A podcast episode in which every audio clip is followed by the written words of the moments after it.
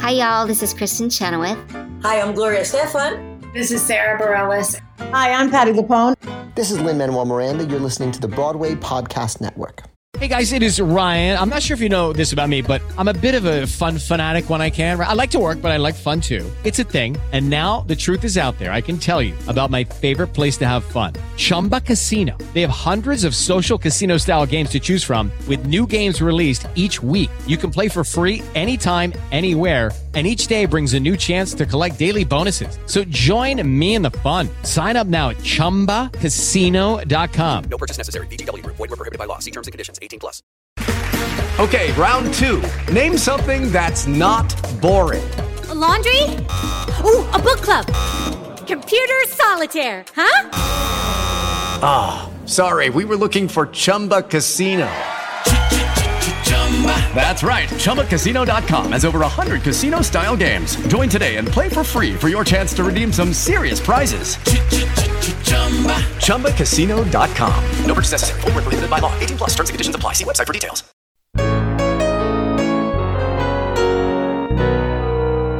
Hello and welcome to Musicals with Cheese, and today I have an incredible guest that I get to chat about. Um, please welcome Tony and Emmy nominee Anthony King, a writer, producer, lyricist, songwriter, and book writer known for shows such as Silicon Valley, Wet Hot American Summer, Wrecked, and musicals such as Gutenberg the Musical and Beetlejuice the Musical. But let's not forget If You Give a Pig a Pancake and other storybooks. wow. Going real deep. Yeah, we're going deep today. Thank you so much for joining me today, Anthony. Yeah, it's nice to be here. Thanks for having me.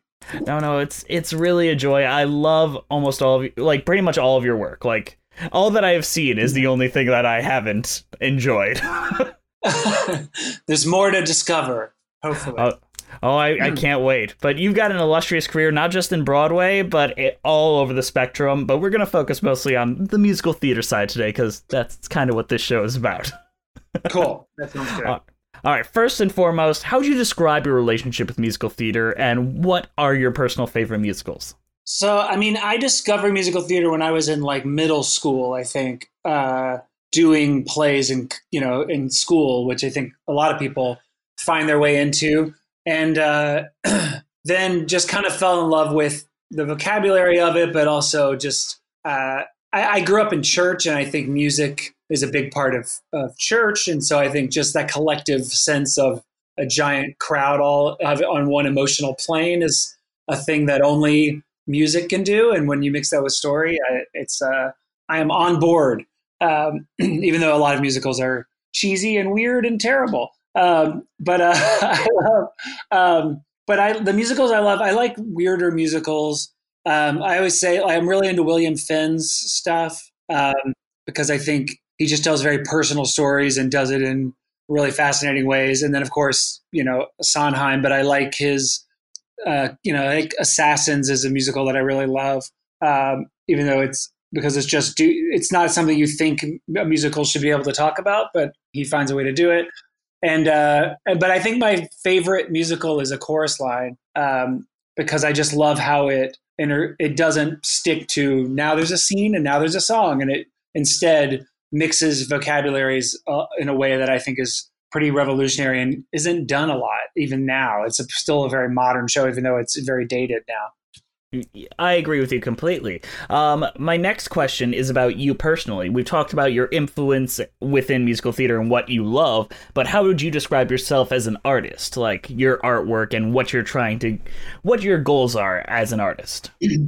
I mean, I got into uh, the reason I think I, I, started liking theater, I started directing and then I got into writing. Um, was was I really and why I like musical theater especially is I really love collaborative art, um, making art with other people, and that's almost necessary in a musical where like plays often spring from one from one playwright, you know, and they'll work with a director, but just creating with a, a lyricist, a, a composer, uh, a director that's something that I would just really gravitate toward. I also have a background in improv comedy, which is obviously creating with other people. Um, so that's kind of the thing that I'm most interested in. Mm-hmm. That, that's a great answer, perfect answer. I am very curious. You did not start off as like a musical theater. This is what I'm aiming to do. This is my goal. You started basically at the Upright Citizens Brigade and you went to like Chapel Hill, um, University of North Carolina. So how do you start as a guy from North Carolina, eventually being a Tony nominated book writer for a musical? well, when I, I mean, I will say, growing up in North Carolina, I didn't, I didn't really know that being a writer was a thing you could do, uh, mm-hmm. like as a life. Um, I think it just wasn't like I was doing theater, and I knew I didn't want to really be an actor, and that seemed like a hard road, and also not what I love. But then I discovered in college directing, and I really liked that. So I actually originally moved to New York after college to direct theater. That was the plan. Uh, and I was doing that. I was assistant directing off Broadway, assistant directed Andrew Lippa's The Wild Party, uh, a show called Summer of 42 that ran off Broadway. And I was directing, you know, here and there, uh, more off off and regional stuff. And then I found, I kind of was like hitting a dead end of just, do I get an MFA? Like, what do I do? Uh, and I found my way to UCB where I was doing theater, but also directing shows there. And then I became the artistic director of the UCB Theater and did that for about six years. And that's where I kind of transitioned into writing more. Um, but the first thing I wrote really was this show, Gutenberg the Musical, that I wrote with Scott Brown. And that was based on my time uh, at Manhattan Theater Club when I first moved to New York, where I, when I was trying to break in as a director, where I was an intern in the musical theater department uh, and went and saw readings of musicals all the time, and it kind of started there. And let me just say, in a post Hamilton world, you really see how ahead of its time Gutenberg is. Like, I think it stands up more now than it really even did when you first did it in like 2011. Like, it is brilliant, and it like the small jokes, like the, the Helvetica is like one of the best fucking jokes I've ever heard. yeah, it's one of those shows that it's like, you know, when I when I was at Manhattan Theater Club, I would read. You know, we get submissions of musicals, and uh, most of them are terrible because that, most things people write are not very good. But with a musical, um, you would get a recording of songs, and you would you often be the composers singing songs from their show, and they were so passionate. And it was this amazing window of like, oh, these people don't have anyone in their lives to tell them that this is not good. Um, and so it, we that was the inspiration for Gutenberg was that can you write a show that is truly terrible, but if you believe in it and love it enough, does it somehow become good? because there is sincerity in there. You rode that fine line between harshly cynical, like this is bad, and like oh, you gotta love it though. Oh, that's right. And there, you know, there is a structure to it. Like, and it, it, the BMI Musical Workshop in New York, which is a wonderful program and teaches people the kind of the basic structures of musical theater. And Gutenberg is kind of sending up that a little bit, where it's you know you need the I Want song and you need all these different things. Because I would go also go see readings when I was there, and you would see almost oh these people did the proper things to make a musical, but the spark of inspiration that also needs to be there is not there. so it would be so you're just kind of watching a like by the numbers show.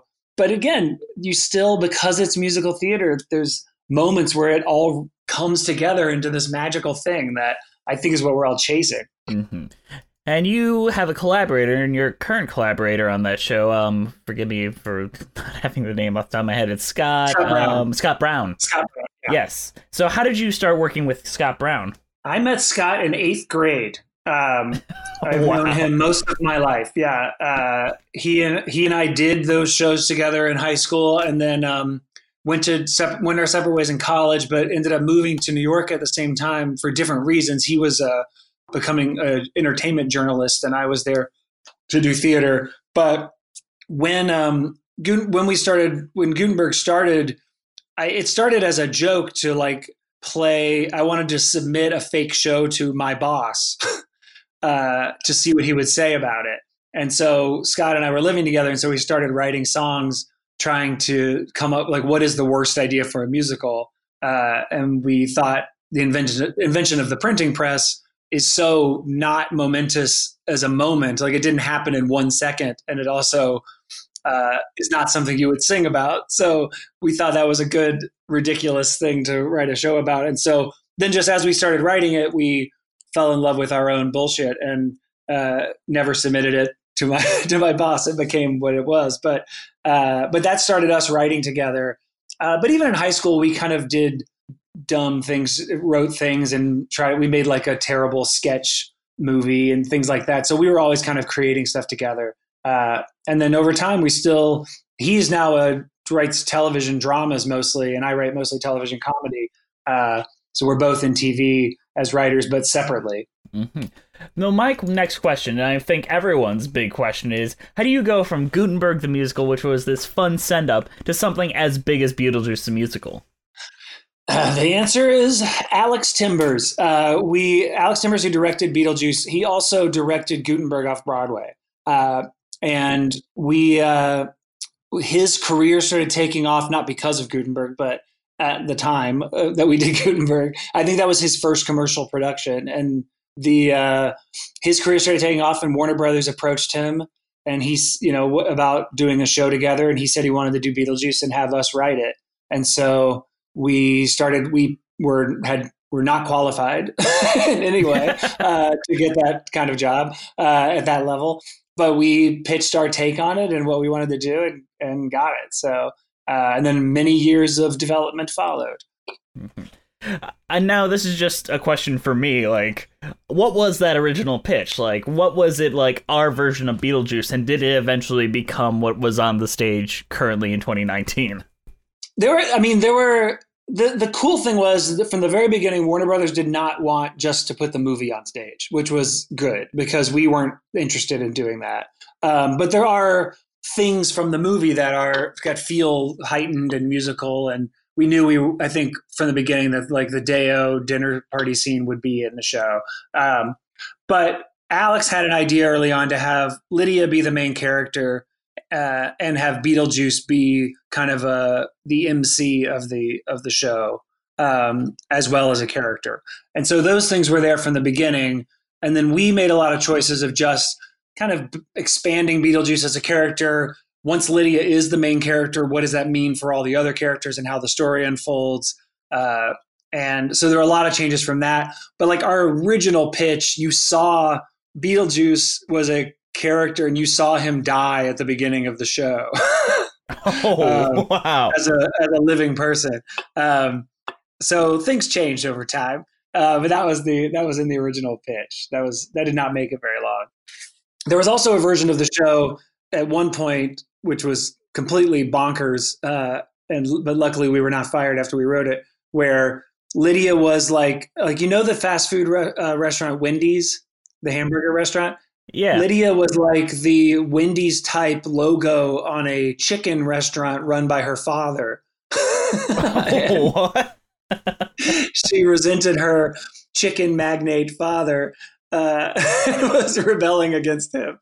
Uh, it was insane, but we were we uh but it was all exploring like why is lydia at that time we had not uh, landed on her having a dead mother. And so there was a question of just why is she as a main character what's making her sing what's making her have a story? And that was one of the more further afield ideas we had of what, what lydia's thing was. She was a famous fast food icon I mean, you guys got there eventually, and let me just say, like, all that work has paid off.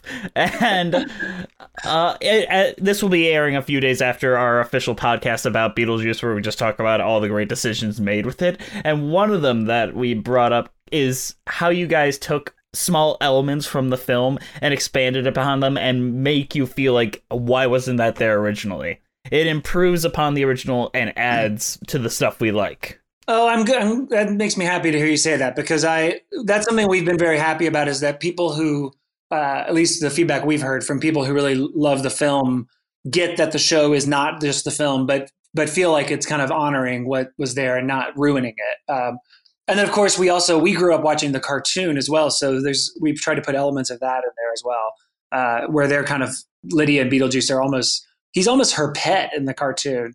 Uh, so he's like our magical pet. Uh, so we try to have a, a, section where they kind of have that relationship. Mm-hmm. And whereas the movie, I don't feel earns the title of Beetlejuice, this musical definitely does. well, you know, the original title of the movie was House Ghosts. It was a pun on House yes. Guests. Uh, and so, it, and that's really what this movie's about is like two different kinds of rich white people fighting over real estate. Um, which, you know, we we early on were like, that's hard to have people sing passionately about that about the house Mm-hmm. and how it's being remodeled. Uh, so that was part another reason why we kind of moved away from that being the main storyline. Mm-hmm. Now, what do you think was the hardest like plot element to crack, like in this, or character element? What was the hardest writing segment of this entire development? Uh, there were two sections. The, the trickiest thing, honestly, was once Lydia is the main character, what do you do with the Maitlands? Because, and that's the Alec Baldwin, Geena Davis characters, because they are the main characters of the movie. Uh, and it obviously, the show, the story is taking place in their house. Um, and so trying to tell a story where we still need to be in their house, have them die, and be part of the story, but also have it be Lydia's story and not have her story starting an hour into the show, um, was trying to figure out how to tell the beginning of the story uh, was very tricky. Uh, and then the other part was when we made the decision that Lydia was going to go to the Netherworld instead of the Maitlands uh, in search of her mother. How who goes with her? What happens there? Uh, does she actually get to meet her mother or not? That went through a ton of different versions, uh, and we even did a reading where she met her mother. But it was very clear to us that that it just there was no way to write it that wasn't just saccharine, and also doesn't mean anything because the whole point of death is that you don't get to see those people again, and that's part of grieving, as heart terrible as it is. And so when getting to write, when you get to see that happen, it kind of suddenly means nothing. so uh, we we knew we had to send her there and not give her what she wanted. And I think that's that also time to figure brilliant because, like, imagine how big our world is and how random it would be to run into like someone you knew from high school just on the street. Imagine that times a billion because like people have been dying a lot longer than people have been alive.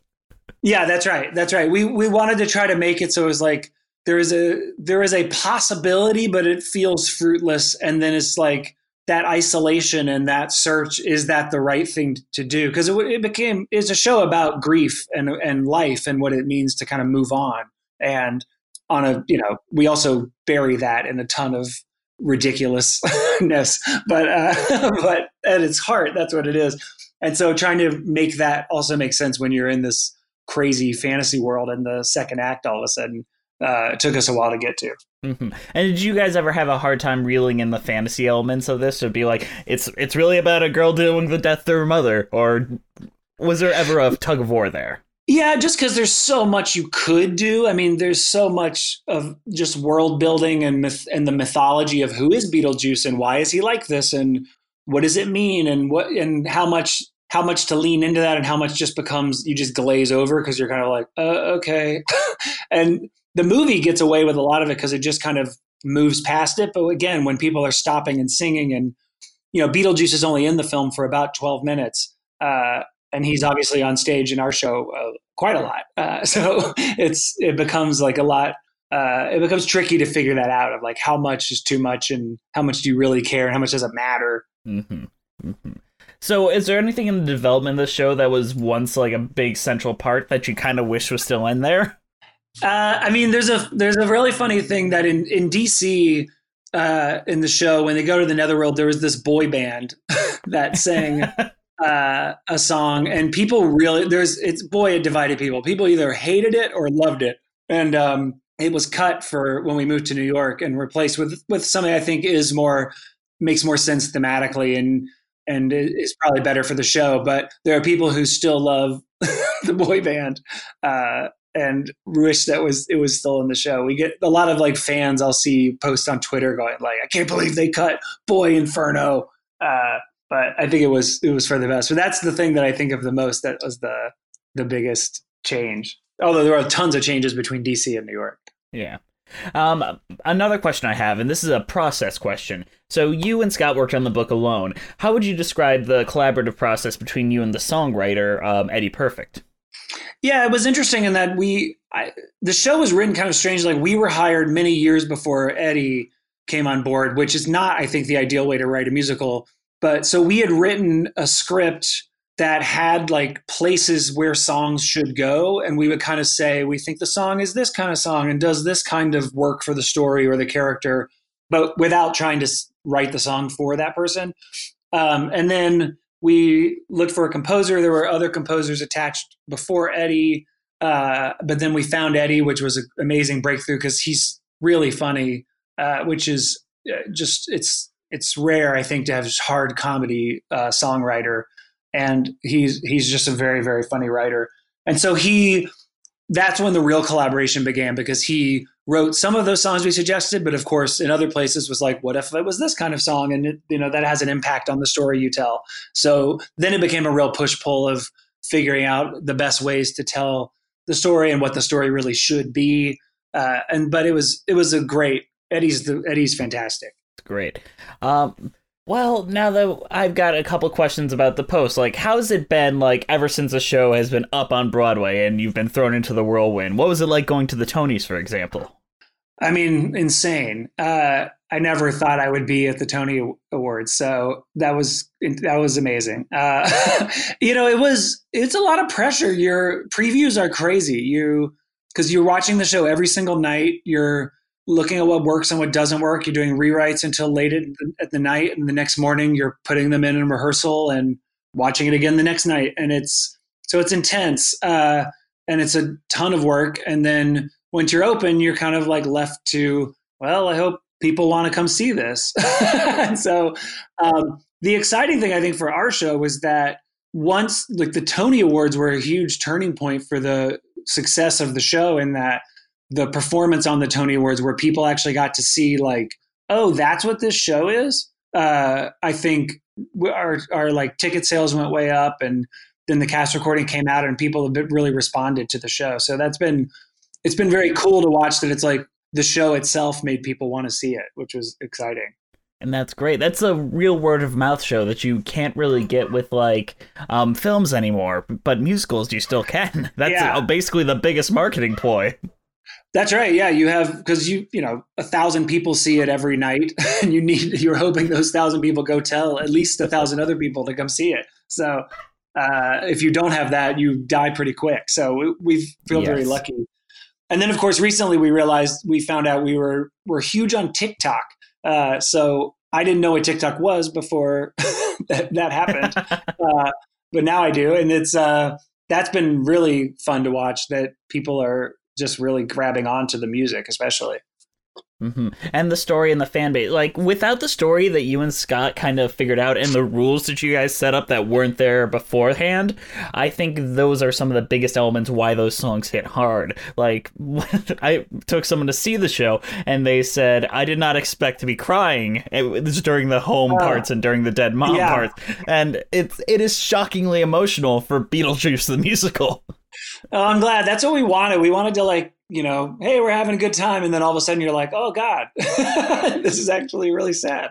Uh, and just because you know, I think if it's just if it's just like Book of Mormon level, which is a, uh, amazing show, obviously, but that shows more satire, and our show is more of a character, you know, thing. So you kind of have to you want to go on that journey uh, because we're not, you know, satirizing religion.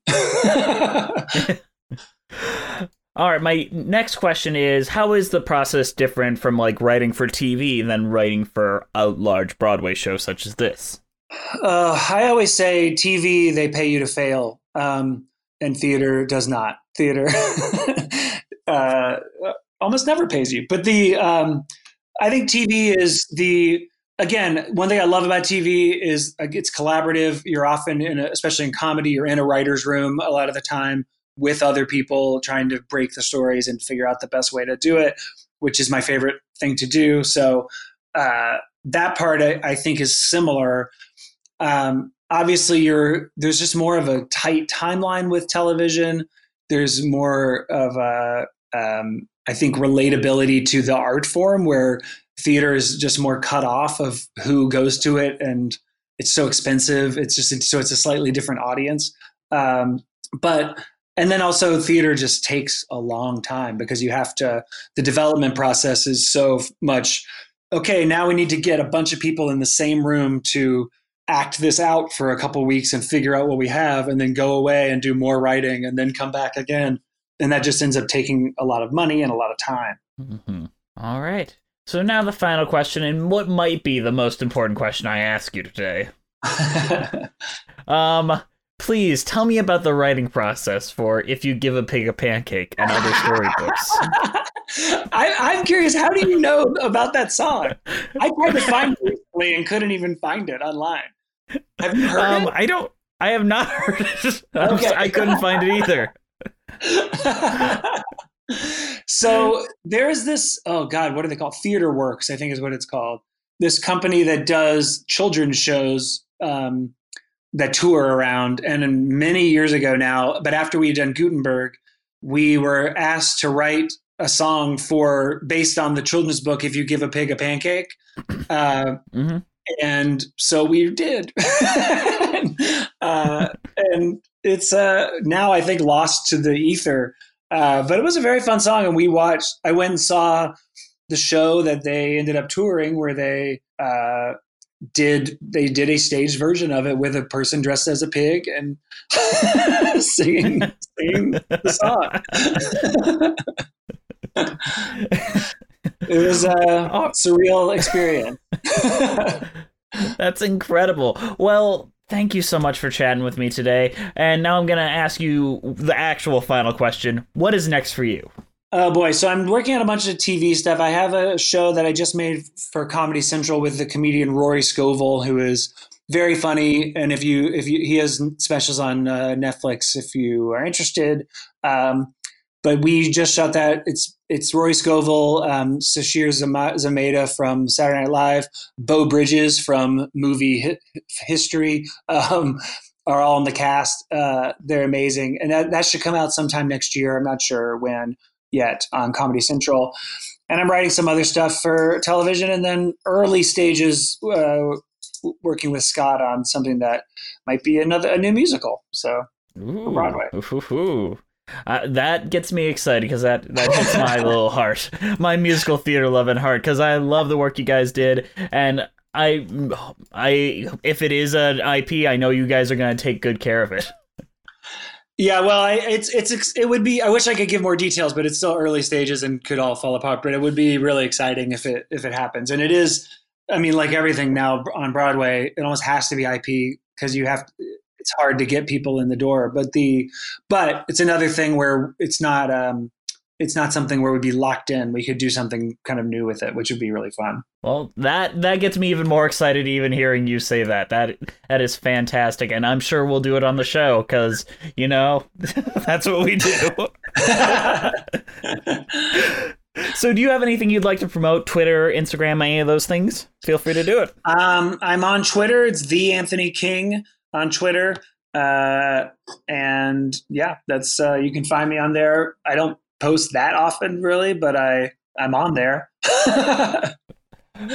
Oh, fantastic! Thank you so much, Anthony, for joining us. I really do appreciate your time today. of course, thanks for having me. Thanks for liking the show. I'm so glad you like it. Show's great, and I, I'm I'm so excited to see what you do next because just seeing like more comedy on musical theater is great. Not everything needs to be Les Mis, you know. Yeah, exactly, exactly. We should all be able to have some hard comedy in theater. Take away your bluesicles, you know. that's right. All right, we'll see you next time on Musicals with Cheese.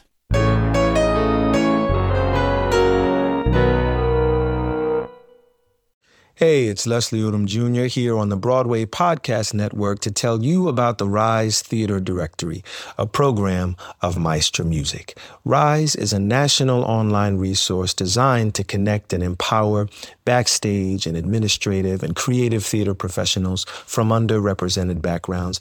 If you work or aspire to work in the theater community, this can help you find your next project. And if you hire theater professionals, search the Rise Theater Directory to find your next team.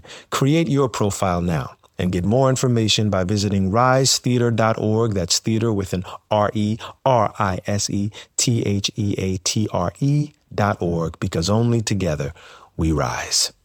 Hello, it is Ryan, and we could all use an extra bright spot in our day, couldn't we? Just to make up for things like sitting in traffic, doing the dishes, counting your steps, you know, all the mundane stuff. That is why I'm such a big fan of Chumba Casino. Chumba Casino has all your favorite social casino style games that you can play for free anytime, anywhere with daily bonuses. That should brighten your day a little. Actually, a lot. So sign up now at chumbacasino.com. That's chumbacasino.com. No purchase necessary. Group. Void were prohibited by law. See terms and conditions. 18 plus.